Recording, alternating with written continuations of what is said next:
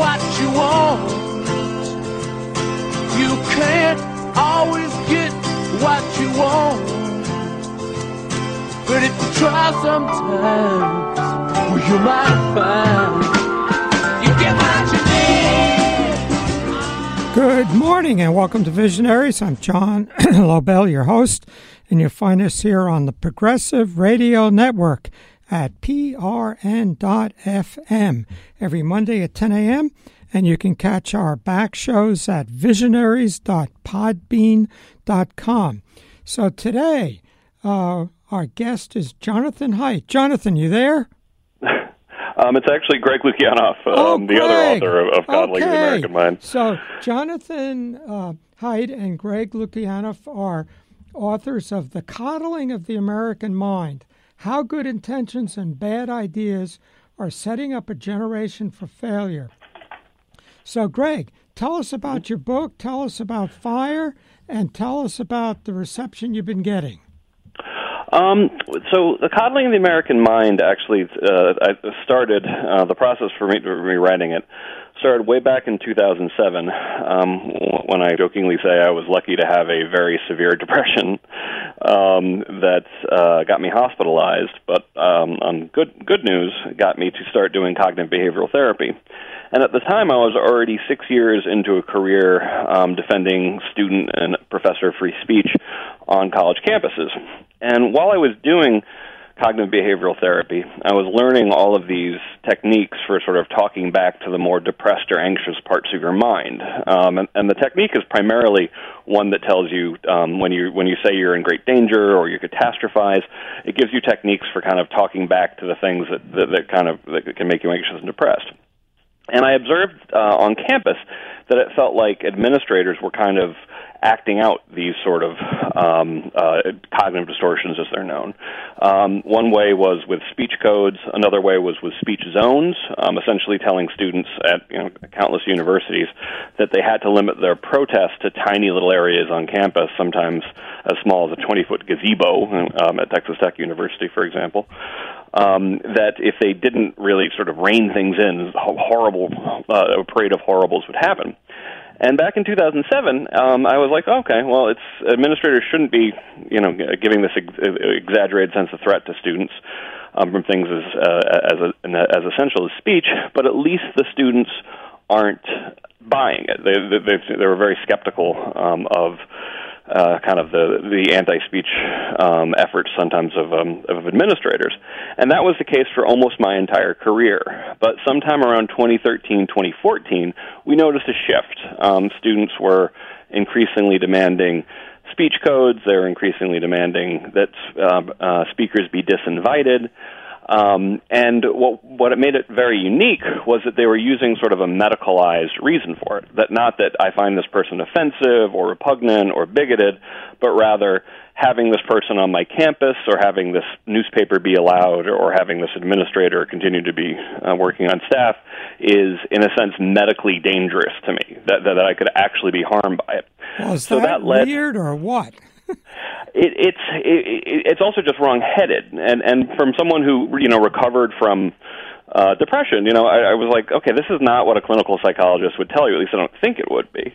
So I I talked, I contacted my then recent friend Jonathan Haidt to talk about how this is this is exactly the opposite of what a clinical psychologist would tell you. That you, you, you know you don't tell people that if you're afraid of something, do everything in your power to absolutely always avoid it as a way of getting over it. That's just not what what, what a psychologist would say. So we wrote an article in the in the middle of 2015 about it, um, called "Coddling the American Mind." And even though it was, you know, very well read, it became the second most read cover story in the history of the Atlantic for a while there um, things just seem to get worse on campus for a couple of years um, up until today. So the book is really trying to figure out what changed in 2013, 2014, um, and we've we discovered some really uh, interesting things. So uh, in the introduction to your book, you have a, a great story of uh, going to a guru, which is fictional, but uh, right. and he he presents you with three major falsehoods. So yes. that's sort of the foundation for your book. So, what are the three major falsehoods? Um, the first one is what doesn't kill you makes you weaker. Um, the second one is always trust your feelings. And the third one is the world is divided into good people and evil people. And the reason we set it up this way was because our original article was essentially saying it's as if we are giving the worst psychological advice to a generation of students. It's as if we are teaching them the, uh, we're wondering why there's been such a spike in anxiety, depression, and polarization among a generation without considering the fact that we might be teaching a generation the intellectual habits of anxiety, depression, and polarization. Mm.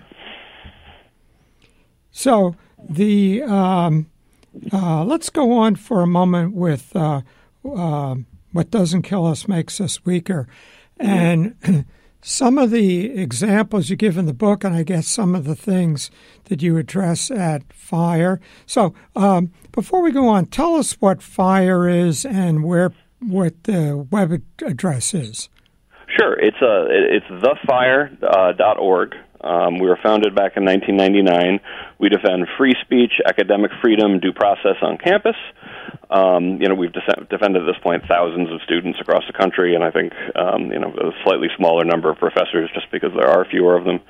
Um, and our cases are uh, are. Some, I'm a First Amendment lawyer. I used to I interned at the ACLU of Northern California, and uh, you know some of the cases we would get at the ACLU of Northern California tended to be a little bit tough. You know, like what, at least you could understand why someone would be offended.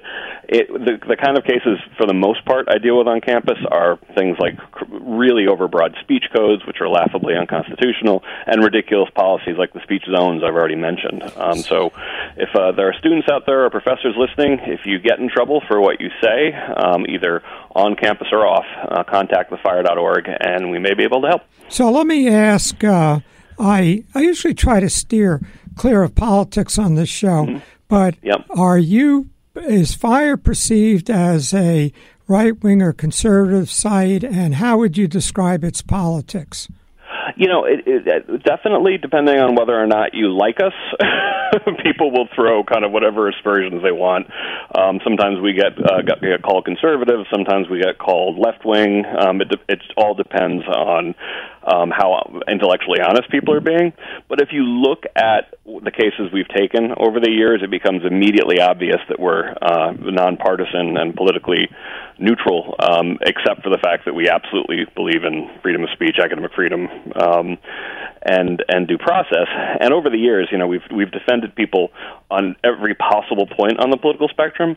But I do like to stress that even though kind of the more politicized cases tend to get more ink in the press, um, there's sort of a big middle of cases in which the expression isn't particularly political, and it's more or less just a battle of I don't like this student or I don't like this professor between a professor and the administration. So uh, I'm I'm a professor, mm-hmm. and my school has not, as yet, uh, had a problem with this.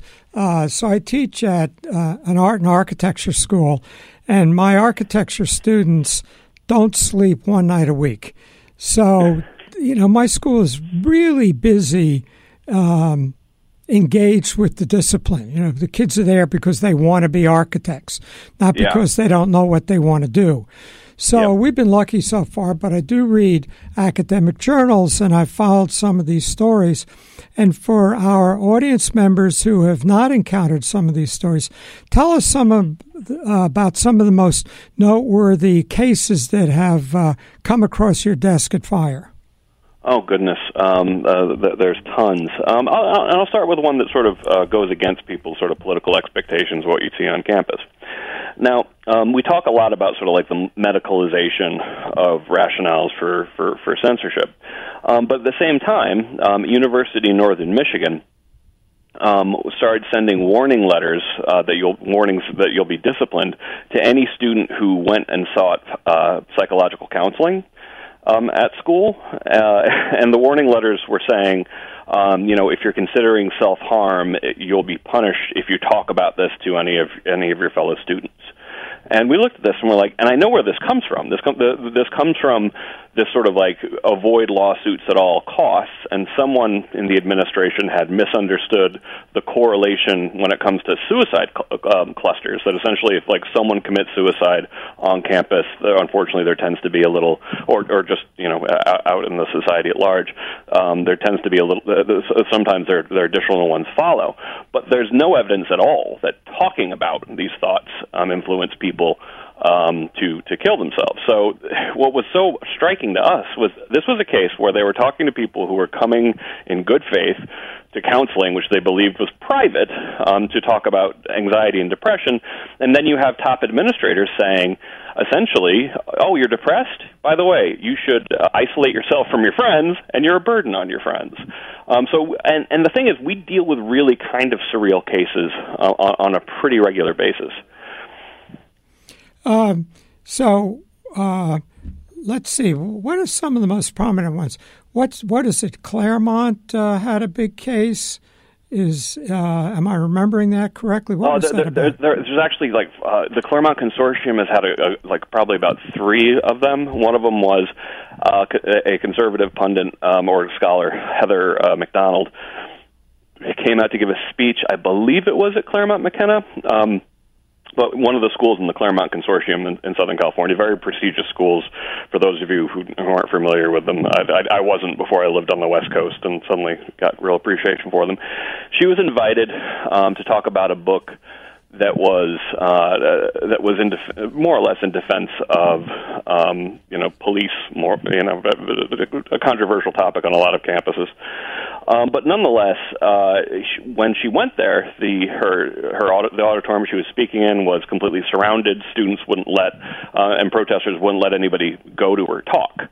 Um, and then they sort of ch- you know uh, chased her to the place where she was actually going to uh, live stream it, you know, banging on the windows, and essentially um, they prevented her talk from going on in anything other than live stream. Like no no student could actually get in mm. um, to the speech, and you know that and that's something that is newish in my experience. I know there were protests like that in, in, in the 70s, but in, during my entire career, generally, if you didn't like a speaker, you might go and ask some tough questions. That to me is the most you know productive, the most sort of like respectful of the way you actually are supposed to conduct you know difficult uh, discussions on, on campus, or you or you protest them, but you don't try to shut them down. You don't right. try to shout them down. That's that's not uh, that, that isn't uh, you know what a university what university students should be doing. Tough questions, absolutely. Um, blocking people from getting in, no. Right. So a major theme of your book, uh, with the name I guess borrowed from Taleb, is mm-hmm. anti-fragile. So. Mm-hmm Explain for our audience in the concept in your book between fragile, not fragile, and anti-fragile. Um, yeah, uh, we, we really were impressed by um, uh, Nassim Taleb's idea of anti-fragility. And essentially, uh, and, I, and I recommend the book to everybody, but essentially he says that we didn't have a word in English for something that isn't just um, robust, isn't just you know resilient, but rather something that needs stressors and shocks to live, thrive, and improve. And that's really kind of striking that we don't have a single word for that mm. because, you know, to a degree, the human body is anti-fragile. Um, we, if we, uh, if you send someone up into space and they have no gravity, your body atrophies really quickly. Meanwhile, if you know people just walk every day or people engage in exercise, they become much healthier. That's you know the, the, that's uncontroversial. But I also think that um, anti-fragile. So we talk about anti-fragility of individuals, and we should think of ourselves as being beings that benefit from, um, in many cases, from stressors. That, that, that the sort of fear of stressors can actually be really unhealthy ultimately. But we also think of anti-fragility in terms of uh, freedom of speech. That that essentially ideas get better in a system where they're uh, subjected to criticism, um, and that this is John Rauch's idea of liberal science. That essentially, um, uh, one of the reasons why you know we had so much progress after discovering the scientific method was because it was this open-ended system where basically anybody who could uh, hear about your theory had the right to say, "Hey, I think you might be wrong on that." And even if the person who's saying you're wrong is wrong themselves, this constant checking and rechecking um, does a lot better uh, uh um, job of producing knowledge than, say, you know, superstition or um, sort of a, a, a basic ancient beliefs. So your book goes far beyond just looking at what's going on on some college campuses and looks at, to use that word, child rearing.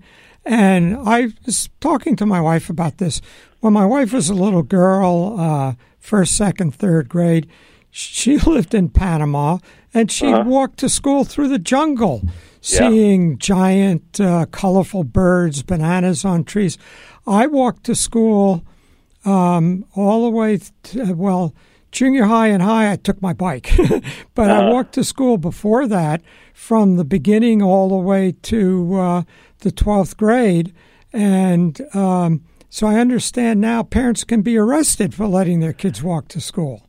Yeah. Um, t- so, two of our favorite chapters in the whole book um, were the parenting chapters. We talk about how we're sort of doing kids a disservice by raising them as if they are fragile as opposed to anti-fragile. Um, and uh, we we interviewed three uh, experts uh, because you know we're not experts in parenting ourselves, and uh, we learned tremendously from it.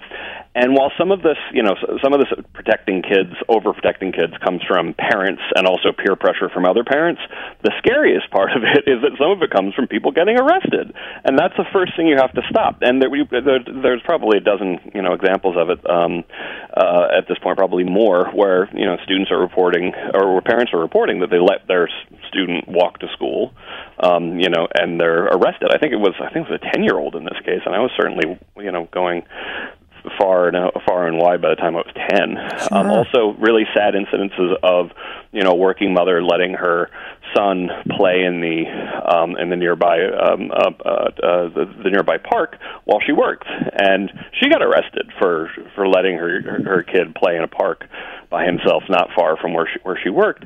And all, so, first and foremost, the only way you're going to actually get people to let to allow for the unstructured play and the unsupervised time that we discovered is so essential to raising, you know, not not just happy and healthy kids, but ones that are you know less prone to depression and more creative. Is first first step is you have to make sure that people who are engaged in you know what is now called free range parenting, which was just the way any any person before you know 1990 was brought up, um, doesn't get arrested just for letting their kid ride their bike to school, for example. Right. So um, the tell us some more about what you perceive going on on college campuses, how it's changed. Uh, what kids are expecting. I, I mm-hmm. just noticed, I just printed it out this morning, uh, the current issue of um, Psychology Today headline Declining Student Resilience, a serious problem for colleges. So I guess the um, effects of your book is spreading. I see mm-hmm. it's uh, number one in some categories on Amazon. It's around number eight or something like that on New York Times bestseller list. So, how are people reacting to your book? What kinds of conversations is it starting? You know, so far it's been it, has been uh, m- mostly extremely positive because a, a lot of parents see um, are, are aware of it and they're aware that something is has kind of gone wrong. That that essentially we've allowed um, ourselves to sort of schedule kids from you know 6 a.m. to t- 10 p.m. Never let them out of our sight, and then wonder why they feel disempowered. You know, wonder why they feel depressed and anxious and like they're not uh, they're not autonomous. It's partially because we're not allowing them to be. Um, so, so when, although a lot of people think that um, when they hear the title, which by the way, we, neither author is actually a particular fan of our own title, um, they think that we're actually picking on the the younger people. And really, what we're saying is that my generation, your generation, the the generation of parents um, have, with the best of intentions, made some really serious mistakes in, in, in the way we parent. And what and an interesting parallel um, is that uh, the, there's a great book called Achtung Baby by Sarah Zaske that talks about the way Germans, in the wake of you know their their their horrible experiences with totalitarianism, committed to this um, of, uh, a childhood philosophy of trying to raise extremely independent kids, mm. and that even though the parents find it difficult, they, you know everything from the playgrounds are riskier to they try to you know let their kids go to camp at a at a much younger age, have a lot more uh, have committed to a lot more independence Meanwhile, you know, uh, Germany which was known for its kind of stereotypes as being authoritarian, and America is the home of Huckleberry Finn and Tom Sawyer. We've become much more um, controlling of, of, of our kids' lives. So part of the reception, particularly by parents, K through 12, and university presidents, has been pretty pretty great. Good.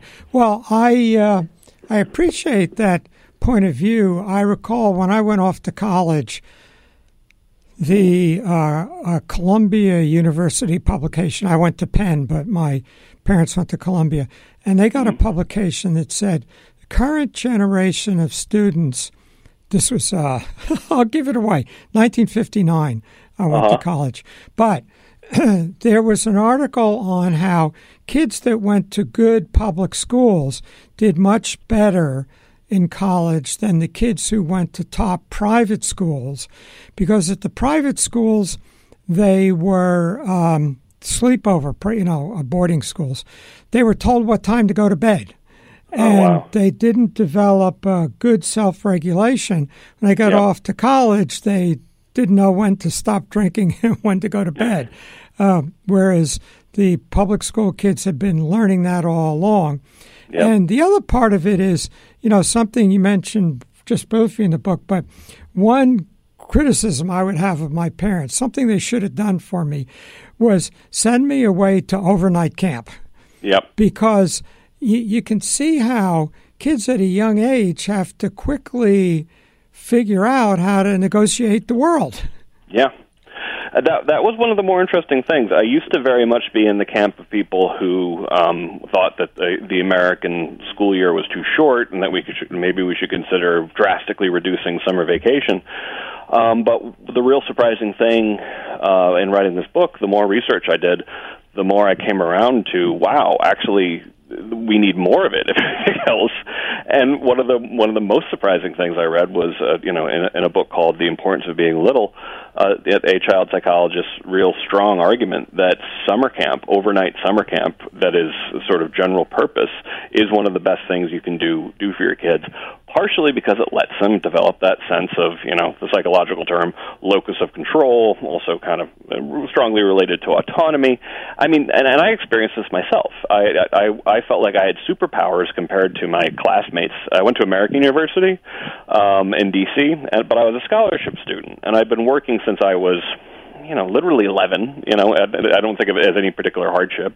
But at the same time, you know, by the time I was going to college, I'd had I mean, probably a little excessive amount of personal freedom by the time right. I got there. But but it was my kind of my superpower. I showed up kind of like, yeah, I'm not like the the novelty of personal freedom was over, and I watched so many of these other students just kind of spiral like you know moths to the flame with the with the drinking and the partying because um, they didn't know how to self regulate. Right. My my late wife, uh, her father uh, was an academic and they all, her parents and she went off to Europe to travel one summer. At the end mm-hmm. of the mm-hmm. summer, he went off and his wife went off to his uh, um, Guggenheim or whatever the fellowship was, and they put her on a train to Switzerland to spend the 11th grade um, in a Swiss boarding school. And mm-hmm. she said, Whoa, you know, and then. Uh, and she said after that, she, she just realized she could handle anything. Oh, and yeah. she traveled all over the world. But And I see my students today, um, starting uh, maybe, oh, 20, 30 years ago, you know, I had students who got out of Bosnia during the war, yeah. who were Vietnamese boat people, who, mm-hmm. um, and today, uh, I don't know how good an idea it is, but my school, like many schools, is 20% Chinese, not mm-hmm. Chinese Americans, but Chinese from China. And yep. there used to be a language problem with them, but no more because they go to high school and they take in, the high school is run in English. But mm-hmm. here are these people that got here from another continent. And mm-hmm. so um, they're going to have uh, a lot more self sufficiency, a lot more ability to handle problems. Yeah, but also per- perspective helps too. I mean, for me, the thing that gave me the best perspective was the fact that um, no matter how bad things have been, uh, you know, in in, in my lifetime, um, I always remember my dad was born in 1926 as a refugee in Yugoslavia. Mm. His dad died when he was six. He was given away by his mother. It, it's it, my, my my dad's as story is a real horror story, um, but at the same time, he can tell it with sort of like you know some parts of it are very sad, but with sort of a sense of humor and you know talk about the good parts of it. Um, but that always gave gave me a really strong sense of perspective, um, which I think sometimes um, is really hard to have unless you, you have someone very close to you who who can provide it. Um, but that's one of the reasons why we advocate for um, some of the lessons, some of the not, not just the the treatment of cognitive behavioral therapy, but some of the larger lessons of cognitive behavioral therapy as a way to sort of you know talk yourself down and give yourself perspective um, so that rather than you can go out and accomplish you can change you, you can be the change that you want in the world without having to succumb to anxiety crippling anxiety and depression. So tell us you've mentioned it several times. So what is cognitive therapy um, cognitive therapy is essentially, um, uh, at least the version uh, that, that, that's most popular, um, is essentially every day you uh, write down on, on a piece of paper um, when you have sort of like particularly distressing thoughts, um, and and you write down, you know, uh, you verbalize kind of what they are um, on a piece of paper.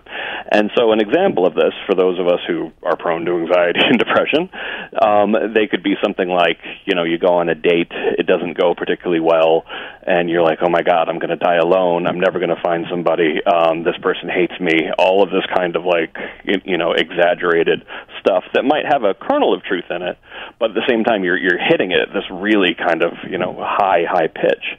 And right there, I just gave examples of uh, cognitive distortions, which include, you know, catastrophizing, mind reading, um, uh, fortune telling, which is telling you know what the future is going to look like, and these are all defined um, cognitive distortions in um, uh, in manuals about CBT. We include these examples in, in in the book as well.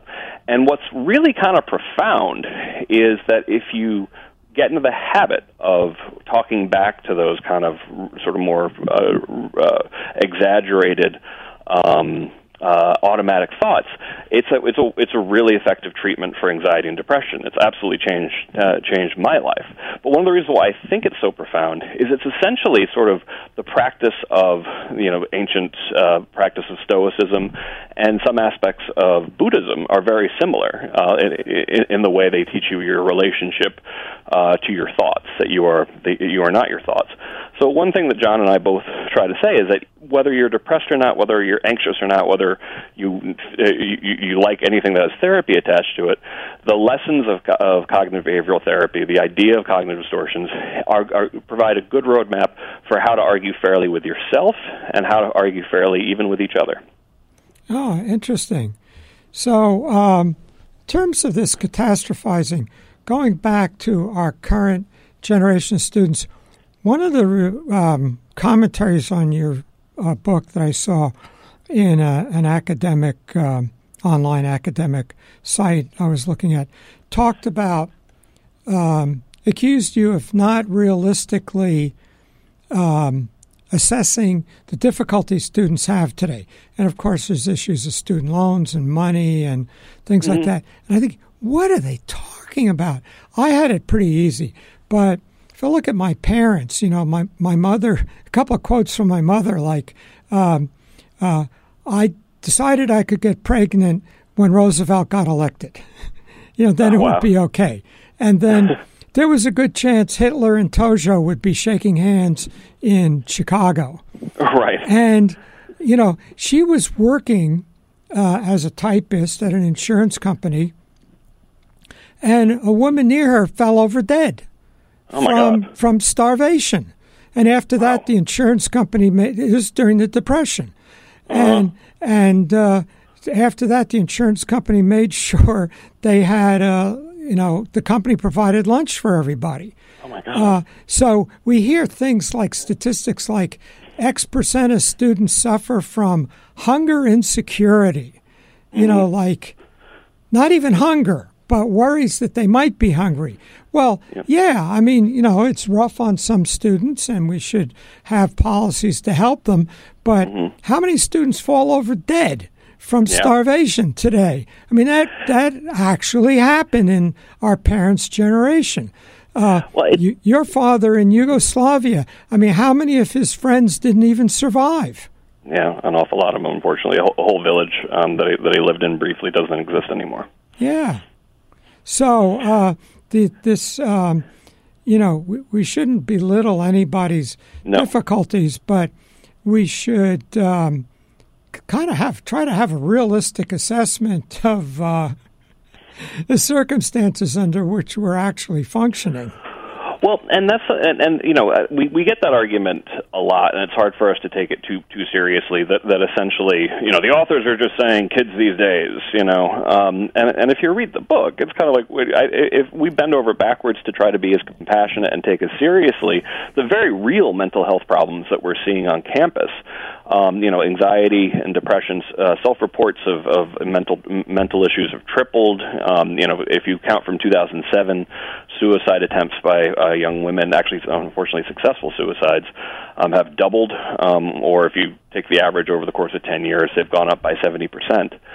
Um, and so we do try to be understanding of, of where students are coming from. Um, we do talk about everything from mass incarceration, you know, to the horrible, um, you know, uh, police shooting videos you can see, uh, you know, on a, a what seemed like a daily basis for a while there. Uh, student debt is something that I talk about. I unfortunately didn't make it too much into the book, but I talk about a, a, a lot because um, I'm very concerned with that. Um, so on the one hand, we, we really are trying to be as understanding as possible. But the, on the other hand, when people say kind of like they think they can kind of just win the argument by saying, "Oh, people since the dawn of time have been saying, you know, that kids have it uh, easier today than they had it," but the thing is, it's a pretty safe bet to say that our grandparents had it harder than us. um, if you just look at the the, the the the the reign of history, you know, like my my great grandparents were serfs. You know, my great great grandparents were serfs. Like they, they they objectively had it harder. I mean, anybody born before you know the 1930s had no access to. um uh, sorry, uh, uh, not born and four, but you know it, it, that lived that back then. You didn't have penicillin. You didn't have you know basic um, access to painkillers. Um, you know, the, the the the the likelihood of dying in childbirth was incredibly high. So uh, what we're saying is, it, it would be helpful to have techniques that help us get some amount of you know perspective on this stuff, while at the same time we talk about the importance of ancient wisdom traditions, and even if we're not living a life as sort of terrifying as it might have been during, say, like the Roman Empire, where a lot of Stoic thought comes from, um, we can still learn from these wisdom traditions, and none of them tell you get in your own head, isolate yourself, um, and listen to the listen to the, the, the loudest, most worried, most anxious thoughts in your head. Uh, but they also tend to be realistic about practices you can use to sort of tap that down. And we're doing, and, and our opinion is, rather than tapping that down, we're doing the exact opposite, and we're we're, we're spinning it all up. So on this issue of student anxiety, um, it is true that uh, I'll give my own example. I was very lazy about um, college applications, and I got rejected in a few schools. And so, so why don't you try applying to Penn? And Penn said, well, we want your SAT scores. I couldn't find them. And the last minute, you know, I got them. I found them somewhere. So I get into University of Pennsylvania. It happens to be the best architecture school. I studied architecture. I went to the uh-huh. college and then architecture. It happened to be the best architecture school of the 20th century. Who knew? But today, uh, there's this incredible need among certain class of people to get into an elite school. You know, yeah. you have to get into Harvard, Penn, Princeton, Yale. Um, what what's your take on that? Uh, do you see this um, striving for? You know, you have to go to a, a pr- private school. You have to go to an Ivy League college. You have to go to study law or management at Stanford or Harvard. You have to mm-hmm. get a job at McKinsey.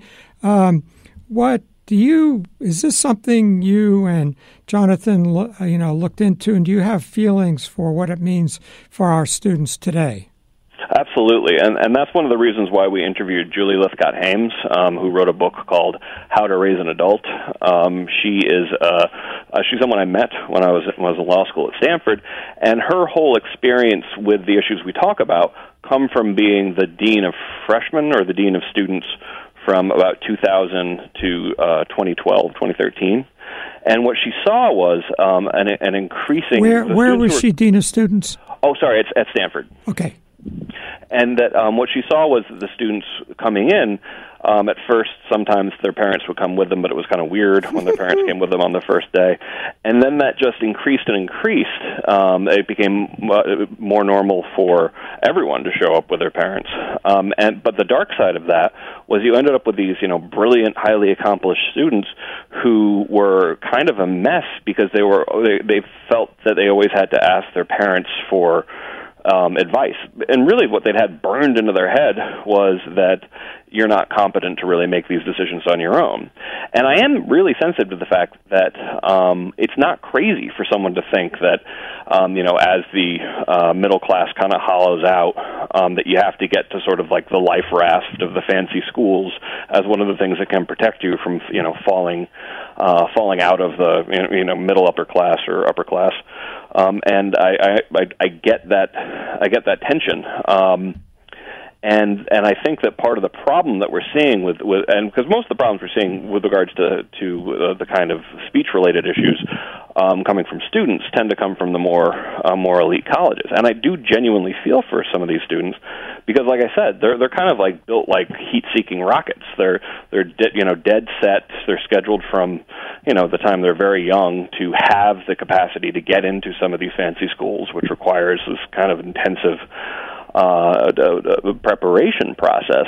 Um, and the result is, you know, anxious kids who haven't had enough time to decompress, who who think that, but who rely on their parents way too much because they haven't been taught um, some basic life skills. So we think there's a lot of truth um, to that. Certainly, like I had the great advantage of being a first generation American. So like I had no expectation or sense of what my life was supposed to look like. Right. Um, I and I and this is one of the reasons why we really emphasize that this is stuff that parents are doing wrong. I I think that there while I can see some sense in kind of the idea that kind of you got to get get them to the life raft to the fancy schools. I just can't believe that a well-adjusted, um, smart student who goes to a, you know, uh, a good college as opposed to the most elite is not going to, uh, you know, survive in, in, in the coming economy. Right. So you talked about um, the. Uh, I think you did use the term. It's in the book, free range kids. Yep. And so I've been in New York since. Um, oh, around 1967, something like that. Grew up on Long Island. Then I spent six years at, in Philadelphia at Penn, and then moved to New York. So I've lived through the uh, increase in crime up to you know 2,400 murders a year yeah. in the I guess the 80s, and it's Yep. now down to 240. You know, so a 90 percent drop. I mean, my students used to get picked off. You know, Yeah. we used to lose a couple of students, uh, uh, and now, you know, and then the you know the police would come to the campus and they'd say, "Don't walk on the main avenue unless you're in a group." A student, Yeah. I was- I was in a group of four when we got mugged, so my God. that's all gone. But Yeah. we we remember, and it's come up in the news again. Etan Patz, who Oh, yeah. um, was a little boy who wanted to walk to uh, his school, and his mother let him, and he got kidnapped and probably murdered. And so, how how how do we balance the the risks and benefits on this anti-fragile? Because anti-fragile means subject to stress, you get stronger, but that means subject to things getting broken, you get stronger. So, how much broken can we tolerate? Yeah, I, I, and there's a big, uh, there, there's an important distinction that we we draw in the book, and we spend uh, some time on it. it and we, we're very clear here, since most of the problems that we're seeing um, are uh, more prevalent in some of more the of the more elite colleges.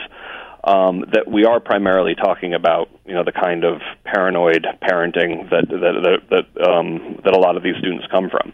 The challenges faced by more sort of working class um, uh, and, and bottom half and quartile econo- uh, social economic status are very different, and that's where you're looking at things called ACEs, um, adverse childhood experiences, uh, and and those are everything from, you know, genuine, uh, you know, not not not being able to have food, um, physical abuse, sexual abuse, um, all of these kind of things that um, nobody in the world would uh, argue are actually beneficial to anyone. Um, and so when you look at, uh, you know, there seems to be some kind of in between state where you're not talking about children having um, the kind of serious ACEs that actually can really um, have uh, are documented to have long term negative effects on your health. But at the same time, there, there surely is some kind of happy uh, happy space in between that and the the completely paranoid parenting, which is so far out of whack to where we actually live. Like the the irony of the of the current sort of brand of of, of paranoid parenting is that it comes at a time when uh, the country is you know um, murder wise it hasn't been this safe since you know the uh, I think the late 50s early 60s. Um, when it comes to accidental death and all that kind of stuff, I, it, it's arguably never been safer um, to, uh, to to have children. Um, and I think uh, parents have to start figuring out that um, uh, that there is a danger in what we call safetyism, sort of like worshiping safety pre- pre- presents dangers of its own.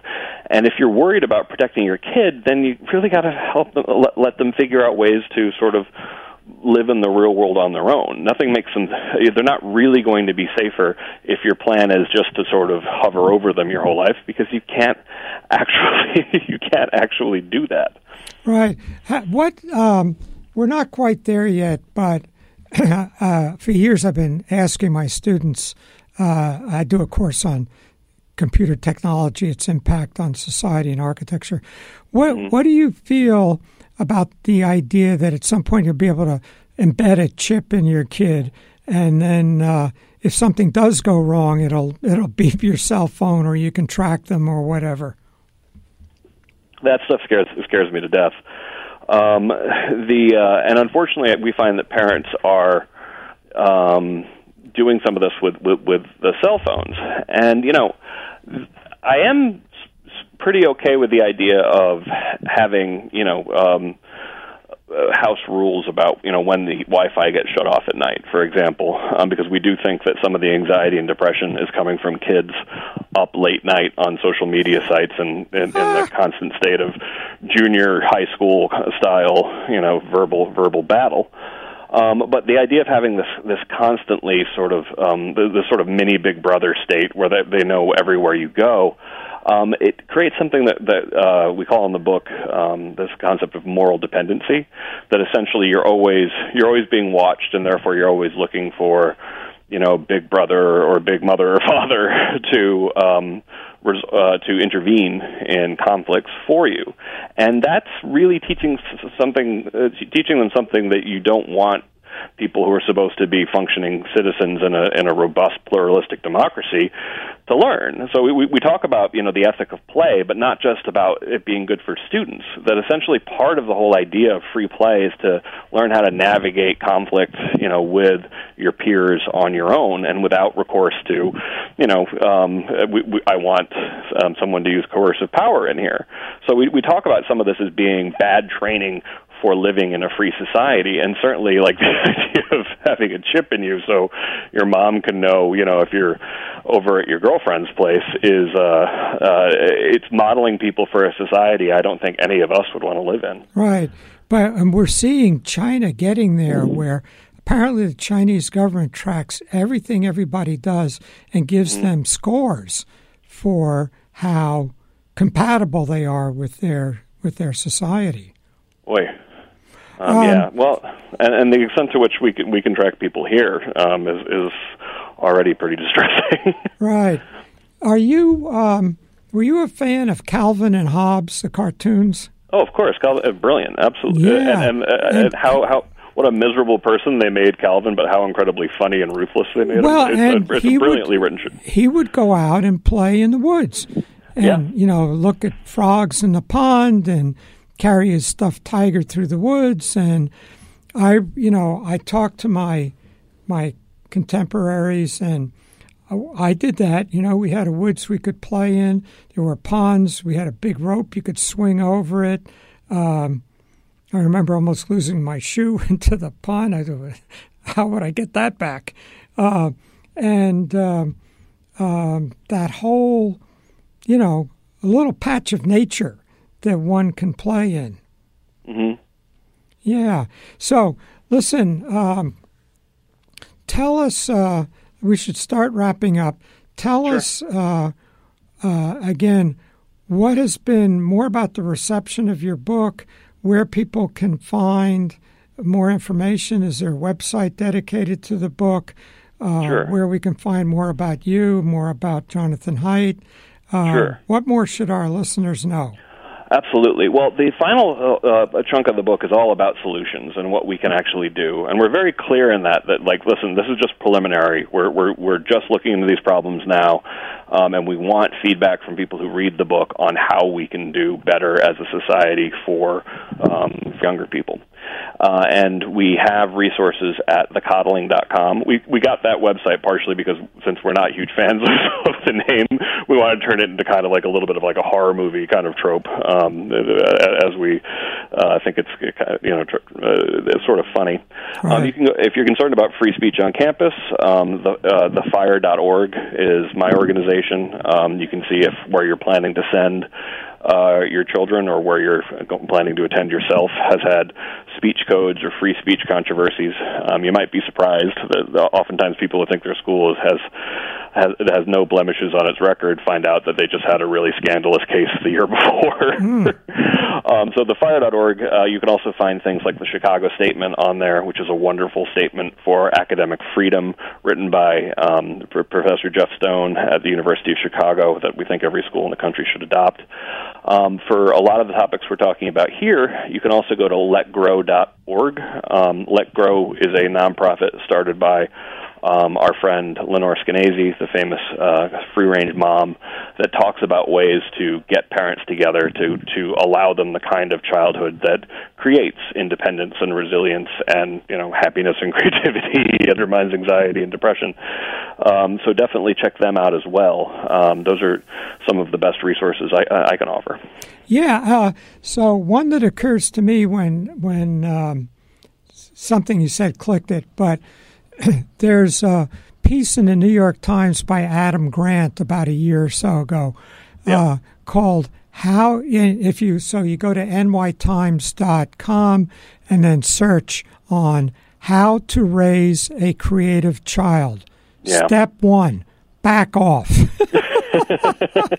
Right. Actually, it begins with uh, talking about these super kids who uh, do well in school, go to the top, uh, go to the top Ivy colleges, go to the top uh, law schools and business management schools, and then don't have spectacular careers. They do well, but they have ordinary careers compared to the the people who you know because sort of being on that path of that will get you the top of everything means keeping happy those people who will get you into Yeah. these top places and keeping people happy means not questioning them means not developing your mm-hmm. own thinking Right. Yeah, and that's something that there's a there's a very sad book um, called Against Education by Bryan Caplan, and I always read books that I think I'll disagree with because um, uh, uh, because I think that's what a healthy person does. Um, and in this book, one of the arguments that he makes is that um, uh, that college really kind of shows a couple of characteristics, and one of the main ones is it tests you for is conformity. ah A- and it's hard to say he's wrong. And when you look at the path that a lot of the the students who want to go straight to, like you said, McKinsey, you know, follow it. It is it is a path that where essentially you're you're proving sort of like your easiness and and uh, obedience to the, to those around us. And I think that a lot more employers, and I, I say this as someone who has 50 employees himself, that um uh that you're going to start finding that some of the most you know creative resilient interesting ones are not the ones who went to the um you know the cookie cutter factories the the ones who went went to schools that um uh, might not have been on your radar previously um you know uh, we we- we've been really lucky to have a lot of um you know, employees from state schools who are who have a lot more sort of sense of uh, initiative, and they're much more creative in the way they do their advocacy. Um, and uh, yeah, so I, I, I think that um, I agree. Yeah, let, let me just do one more digression. There's a Sure. beautiful uh, article by Tom Wolfe in his book Hooking Up about, um, oh, Jesus, guy who invented the the uh, computer chip, uh, founder of Intel. Anyway, I'm not sure. I'm not sure that is. not occurring to me, but he went to Grinnell And Uh-huh. at Grinnell, there was a professor who was into transistors and got the transistor manufacturers to send him some for the kids to play with. And then he goes to MIT. MIT didn't know about transistors. Oh, and, wow. Uh, so Gr- here's Grinnell, a small engineering school, being way ahead of uh, way ahead of MIT. So you never know where those creative niches, uh, yeah. those creative niches are going to be. So Yep. Agreed. once again, my guest has been Greg Lukanoff, and no, pronounce it for me. it's uh, luke yanov. great. Yep. And he, along with Jonathan Haidt, wrote the book The Coddling of the American Mind How Good Intentions and Bad Ideas Are Setting Up a Generation for Failure. And uh, Greg, thank you for being with us today. Thank you so much for having me. Signing off. Take care.